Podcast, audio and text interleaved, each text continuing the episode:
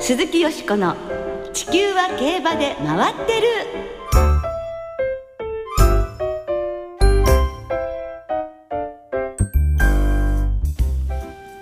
皆様こんばんは鈴木よしこです。お元気でいらっしゃいますか？地球は競馬で回ってる。この番組では週末の重賞レースの展望や競馬界のさまざまな情報をたっぷりお届けしてまいります。今日も最後までよろしくお付き合いください。今日ご一緒してくださるのは木和田敦アナウンサーです。どうもよろしくお願いします。よろしくお願いいたします。さて3日火曜日ですが、はい、オーストラリアで行われた南半球最大のレースメルボルンカップに日本からフェイムゲームと北港ブレイブの2頭が出走いたしました。はい。えー、フェイムゲームは馬群の後方から大外を回って伸びきれずに13着。えホッコーブレーヴは中団の馬込みで揉まれて伸びを欠いて17着に敗れました、はい、レースを制したのは地元オーストラリアのプリンス・オブ・ペンザンス。なんと最低24番人気の勝利だったんですけれどもね。波乱だったわけですね、ね。はい、鞍上のミシェル・ペイン騎手はレース史上初の女性優勝騎手に輝きました、はい。日本馬2頭は今回力を出し切れなかったようですがね残念ながら無事帰国して日本でまた活躍してほしいと思います。えそしてアメリカでは先週末注目のブリーダーズカップが行われました。ダート2000メートルのクラシックは37年ぶりの三冠馬アメリカンファラオが断然の一番人気に応えて圧勝しました。強かったです本当ですね。危なげなくというところでしたね、はい。やさすが三冠馬はああいう強さなんですね。本当そうですね。ね、はい、なんかほら本当にもったいないよね引退が。本当そうですよね。できれば日本でという気持ちもね、えー、あるんですけれども、ね、そうですね、はいえー、そして芝の2400メートルのターフには今年のイギリスダービー馬。凱旋門賞も制しましたゴールデンホーンが一番人気で出走しましたが半馬審査の2着に終わりました。そうでしたね。だからジャパンカップに来てほしかったわねこちらも。そうですね。そうですよね、えー、我々欲張りですから、本当に。本当そうですよね、はい、そしてブリーダーズカップスプリントでは、はい、勝った馬がランハッピーというのですが、はい、なんと調教師が32歳の女性で管理馬が3頭、はい、昨年まで0勝だったという調教師だったそうでこちらもちょっと注目をね、はい、集めたようです。今ご紹介しましたアメリカンファラオゴールデンホーンともにブリーダーズカップが引退レースで来年からは商売入りです。3区の活躍こちらも楽しみ待ちたいと思います、鈴木よしこの地球は競馬で回ってるこの番組は JRA 日本中央競馬会の提供でお送りします。鈴木よしこの地球は競馬で回ってる。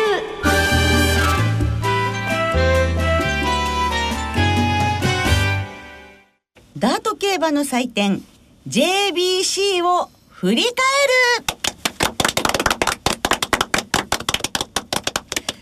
ということで、はい。今日は3日文化の日に行われました、はい、もう競馬も文化でございますよ。そうですね。文化の日に行われた JBC 競争3レースを振り返ってまいります。はいアメリカのブリーダーズカップに版を取り2001年に創設された JBC 15回目を迎えた今年はお天気にも恵まれ大井競馬場には3万4153人のファンが詰めかけました。はい私も行っておりましたけれども、はい、とにかくお天気が良かったので、えー、たくさんの方がねお越しになってましたね。大にぎわいでした。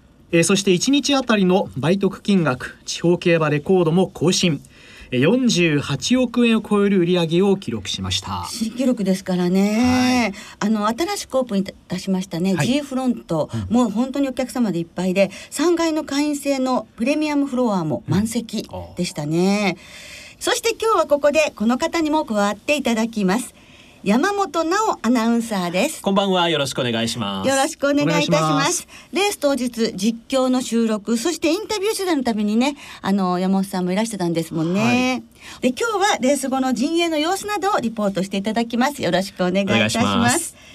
では早速 JBC レディースクラシックから振り返ってまいりましょう。1頭取り消しが出て15頭で争われた1800メートルの JBC レディースクラシック1番人気は連覇もかかるサンビスタ。2番人気にアムールブリエ。以下トロワボヌールホワイトフーガと JRA 勢が人気上位を独占しました。それでは米田アナウンサーの実況でレースを途中から振り返りましょう。34コーナー中間から4コーナー。10番ブルーチッパーの逃げ。あと 400m 第4コーナーカーブ。動いていった。7番アムールブリエ。そして内応戦する。6番サンビスタ。前の争いですが6番サンビスタ。今度は先頭か。7番アムールブリエ。懸命に寄っている。内から3番ホワイトフーが接近する。大外は16番トロワ・ボヌール。結局人気4頭の争いから内から3番ホワイトフーガーが先頭に変わった。リードは2馬身から3馬身。2番手6番サンビスタ。3番手は16番トロワ・ボヌールが上がってくる。しかしこれは独走。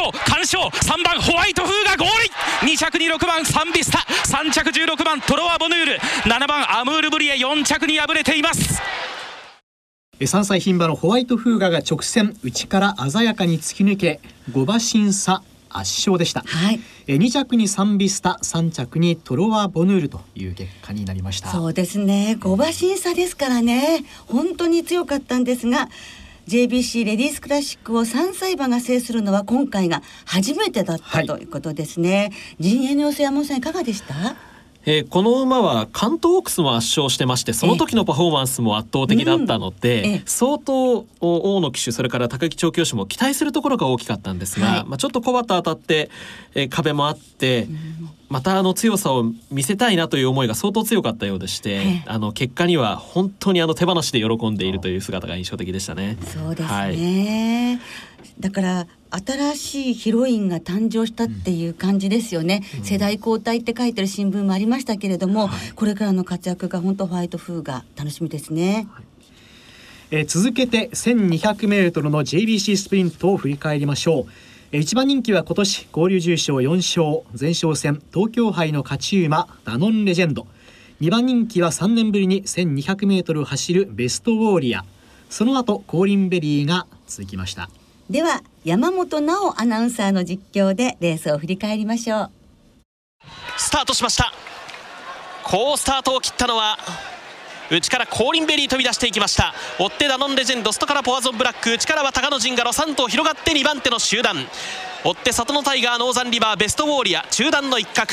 ベストウォーリア先頭まで4馬身。外からゴーディー上がってきました。中団にセイントメモリーアルゴリズムその後。ドリームバレンチの外目から追走前へと上がっていきます。その内からレーザーバレット。この位置で先頭までは6馬身7馬身ぐらい。あとはバラバラ。後ろから4番手ほどの位置にジョーメテオ外からマルカバッケン。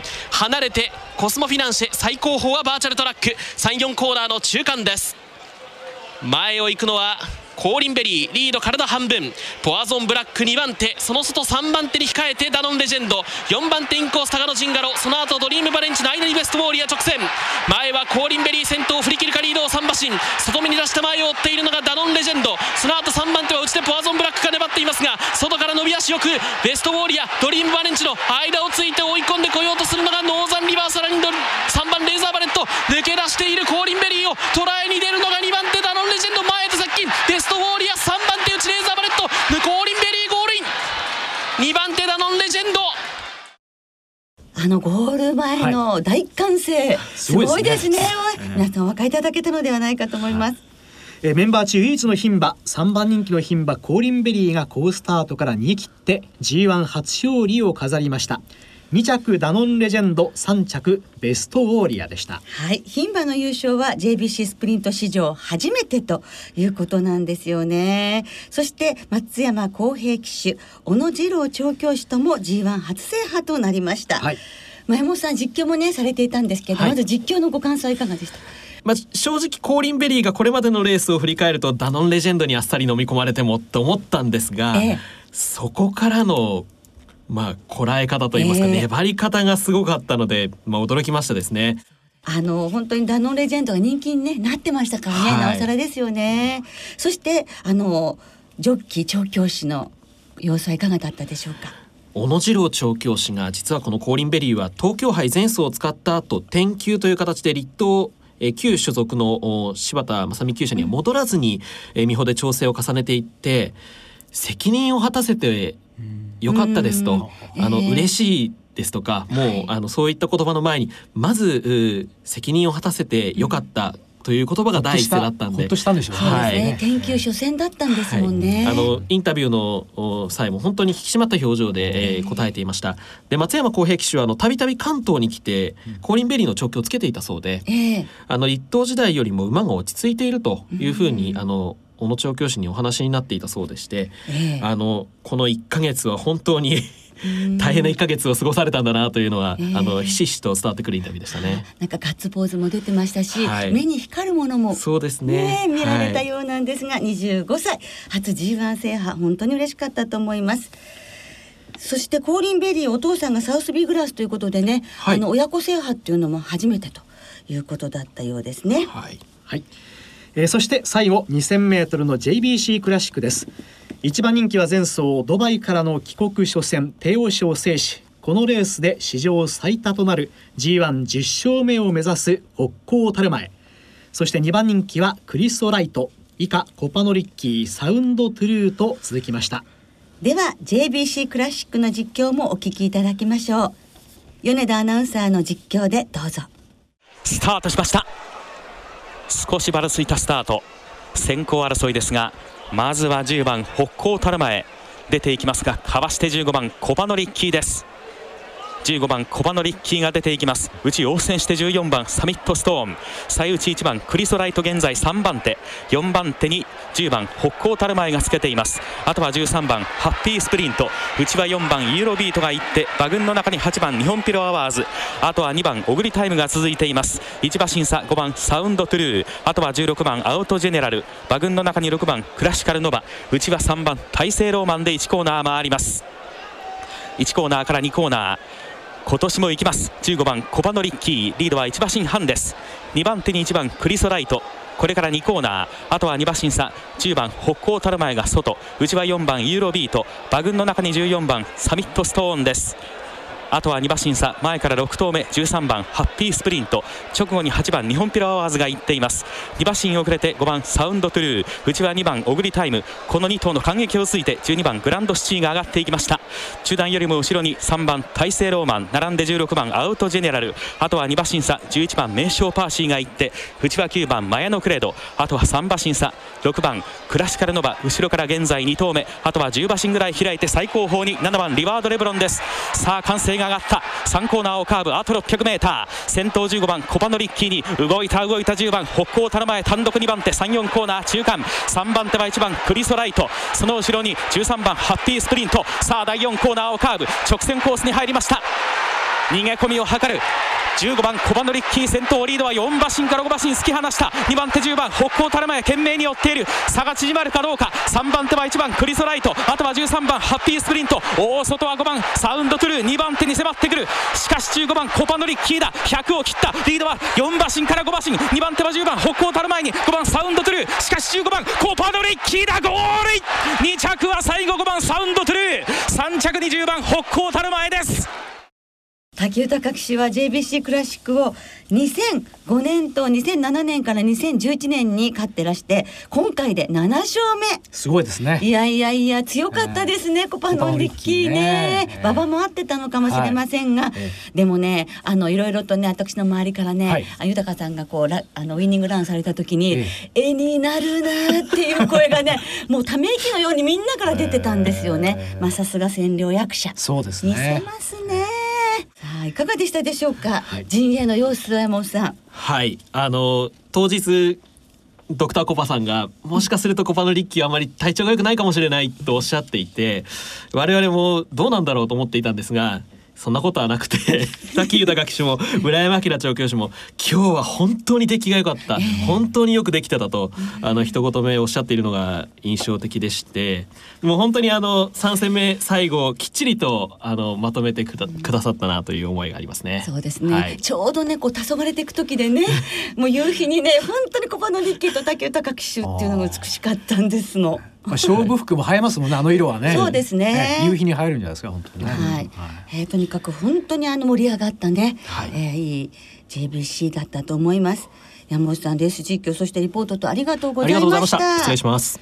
えー、そして JBC を戦った面々が12月6日の中京競馬場で行われますチャンピオンズカップに向かいますけれどもね。そうですね。こちらも楽しみになってきました。そうですよね。コパノリッキーと北高たる前のまた再戦、はい、ねそちらも注目ですが、コーリンベリーも出走を表明いたしました。そうですね。あのこれはちょっと噂ですけども、天皇賞秋で8着に敗れたディサイファも、うん、ダート戦に矛先を向ける可能性もあるというようなことですね。ここは淑子さんとしては。どうですか？いや可能性があるならね、えー、あのいいですよドバイミレニアムですからね母父が。なるほど。ええそね、そこに何かものすごいね、ええ、あの未知の魅力があるやもしれません。今体がしっかりしてきてますからね、と思います。それから JBC には出走しませんでしたが、三歳馬ののんこの夢。はい武蔵野ステークスからの参戦もありますし、あさっての都ステークスからも参戦でチャンピオンズカップは本当に見応えありそうな楽しみなレースになりそうですね。はい京田さんも期待を一言どうぞ。コパノレッキーがね昨年はあの見せ場をね、まあこの馬の持ち味発揮することできませんでしたから、はい、今年はちょっと違うんじゃないかっていうところがね、ぜひ見せてほしいですね。そうですね。皆さんもぜひご期待ください。はい、以上ダート競馬の祭典 JBC を振り返るお送りいたしました。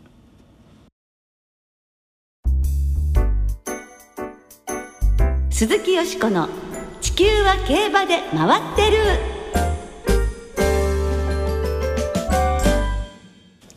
ここからは週末に行われる重賞を展望していきます。その前に先週行われた秋の天皇賞。スワンステークスを簡単に振り返りましょう。秋の天皇賞は好位でレースを進めた一番人気のラブリーデイが直線で先行各馬をかわし去って抜け出して優勝。今年だけで重賞6勝目となりました、はい、宝塚記念に続く G12 勝目を挙げています。はい。まだ先もあるのでそんなに仕上げていなかったとレース後管理トレーナーの池江調教師は語ってらっしゃいましたが、はい、着差以上の強さを見せてくれましたね、はい、次走はジャパンカップに向かいます。えそしてスワンステークスは2番人気のアルビアーノが一転して中段待機策直線横一線となった各馬の真ん中を鋭い足で突き抜けて余裕ある手応えで快勝。重賞2勝目を挙げました。3歳牝馬がスワンステークスを勝ったのは秋に移設した1984年以降初めてのこと、はい、しかも客室転換を図り今後につながる見事な勝利でした。この後は立東トレ戦に入厩し優先出走権を獲得したマイルチャンピオンシップへ向かいますさあ、よしこさんの予想はいかがだったでしょうか？はい、天皇賞秋の本命はディサイファでしたので残念でしたが、はい、スワンステークスはアルビアーノが本命で的中ということになりまして、はい、今週も頑張りたいと思います。はい。え今週は土曜日に東京で慶応杯2歳ステークス、京都でファンタジーステークス、日曜日には東京でアルゼンチン共和国杯、京都では都ステークスが行われます。まずは東京芝の2500メートルの G2 アルゼンチン共和国杯を展望していきましょう。では今週もレースのデータをチェックしましょう。こにゃにゃちはわしは山本なのだ。アルゼンチン共和国杯の過去10年のデータをご紹介します。一番人気の副勝率は4割。3連単は毎年万馬券で平均配当は14万8000円。年齢別に見ると4歳馬の副勝率が3割3分3厘で断然。狙いはベテランの反対なのだ。そしてハンデ別に見ると意外にも重いハンデの方が成績が良くハンデ54キロ以下の副勝率が1割にも満たない一方でハンデ57キロはなんと副勝率5割。というわけでハンデ57キロの4歳馬マイネルフロスト。これでいいのだ。ということでバカボンでしたけれども、はい、マイネルフロストですね。そうですね。はい。一発があるかどうか。あると思いますけどね。はい、6日金曜日正午の東京の天候は晴れ芝が涼ダートも涼馬場。土曜日は曇り時々晴れの予報。日曜日は曇り雨の心配はないということですけれどもね。はいさあ、よしこさんはどんな見解になるんでしょうか？はい、私はまあ人気になることが予想されますが、うん、ゴールドアクターで参ります、はい、父がスクリーンヒーローということで、スクリーンヒーローもこのレースが初重賞制覇でジャパンカップを勝ちました。で、前走57.5キロで今回は56キロですからね、非常に筋量にも恵まれたと思いますし、この馬の重賞制覇を祈りたいと思います。うんはい、で、この馬から3番、5番、10番。そしてどうしようかな14番に流したいと思います。はい。はい。マイネルフロストも入ってるわけですね。入ってるんですよ。はい、買うならここだと思うの。わかりました。はい。木和田さんは？僕も中心はね、やっぱりゴールドアクター、今の勢いを買ってね。えええー、ぜひ、えー、まあ長距離路線。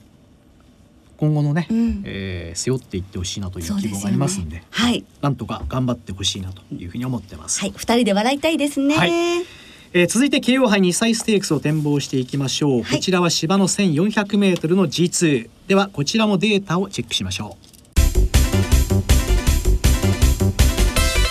穴馬ですかリリリのり慶応杯2歳ステークスの過去10年のデータをご紹介します。一番人気の副勝率は4割。3連単の平均配当18万円でアルゼンチン共和国杯よりも波乱傾向なのだ。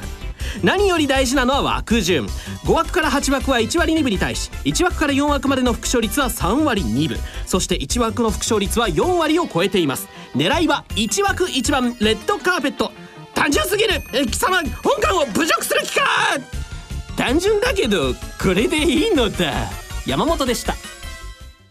さあ、よしこさん、どんな見解に いやいや、レレレだなはい、えー、私はですね、はい、あのー、ここは今連勝中のシャドウアプローチにしたいと思います。はい、はい、大変ね魅力を感じてる一頭なのでえここもねあの通過してほしいなと思っています。あとは今あのデータにも出ましたがレッドカーペットのあのアンドレア・アッゼニ騎手が今週からねね。起用されますのでちょっとその、ええ、手綱さばきもおも楽しみにしています。まだちょっとね、えー、我々もわからないところがありますので、ね、はい、24歳ですしね、えー、どんな記事をするのかね、はい、注目ですねはい、はい、木和田さんは、えー、僕はうちに入っているまあ距離がどうかなという不安はありますがオデュッセウスをあ、えーうん。まあ、使われてきている強みというんですかね、はい。えー、まあ、キャリアを重ねてきてますんで、はい、ちょっと期待して見てみたいなというふうに思ってます。はい、はいえー、それではリスナーの皆さんからいただいた予想もご紹介しましょう。お願いします。有馬記念まであと7週さんからいただきました。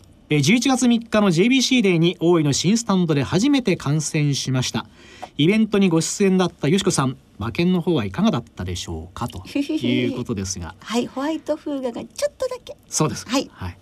え慶応杯2歳ステークスは慶応のキャラクター慶太くんと同じ名前で慶応杯を去年秋今年春と連勝中の戸崎騎手が騎乗するトップライセンスから習います。はい。それから小遣いを上げてくださいねさんからもいただきました。こんばんは、えー、私調べでは今回の放送が通算149回目、うん、来週はいよいよ150回目です。その通りなんです。ぴったり当たってますぴったり。まあ本当によくぞもう数えてくださっててありがとうございます。素晴らしいですねえー、今週は G1 の中休みですが競馬は面白いですね。慶応杯2歳ステークスですが府中の短距離ならば富士奇跡から次の世代の金シャサの奇跡かダノンシャンティへとバトンが受け継がれるでしょう。え今回は後者のレッドカーペットに期待しますということです、はい、初年度3区ってことですもんね。そうですね。はいえー、そして府中の風の子さんからもいただきました。今週は慶応杯とファンタジーステークスを含めて来年のクラシック候補に上がりそうな注目の日歳馬たちが多数出走します。その中でも私が注目しているのが土曜日の東京5レースの新馬戦でデビューする大和ウィズミーちゃん。大和スカーレットの娘で今週はお姉さんのミランダちゃんも翌日の8レースに出走しますのでここから大和スカーレット一族の逆襲に期待したいところですということですね。ねそう思ってるファンの方多いのではないかと思いますね。皆さんどうもありがとうございました。ありがとうございました。来週は G1 エリザベス女王杯の展望を中心にお届けいたします。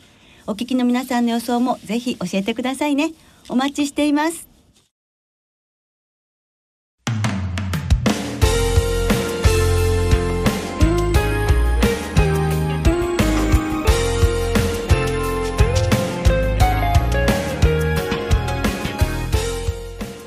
そろお別れの時間となりました。今週末は東京京都そして福島の三条開催です。重賞は土曜日に東京で慶応杯2歳ステークス京都でファンタジーステークス。日曜日に東京でアルゼンチン共和国杯京都で都ステークスが行われます。東西で重賞が4レースもありますね。そして日曜の京都5レースも注目の新馬戦となりそうです芝の 2000m 戦にディープインパクト3区の超良血馬が出走します。まずは11巻牝馬アゼリの子でセレクトセールで2億4000万円で落札されたロイカバード、はい、アルゼンチン G1 三勝馬マルペンサーを母に持ち2億3000万円の値がついた里のダイヤモンドが出走いたします。楽しみですね。楽しみですねそして日曜日の京都競馬場都ステークス当日は今季限りで引退した元中日ドラゴンズの山本昌さんが表彰式プレゼンターとして来場します。さらに同じく日曜日の福島競馬場にはプロ野球独立リーグに加盟する福島ホープスの選手兼監督の岩村明則さんが来場。お昼休みにトークショーメインレースのプレゼンターも務めます。また JBC の帽子とトートバッグのセットを3名様にプレゼントいたします、はい、はい、こちらは番組サイトからぜひご応募ください。はい。かっこいいですよ。たくさんのご応募お待ちしております。では週末の競馬存分にお楽しみください。お相手は鈴木よしこと木和田敦でした。また来週元気にお耳にかかりましょう。鈴木よしこの地球は競馬で回ってるこの番組は JRA 日本中央競馬会の提供でお送りしました。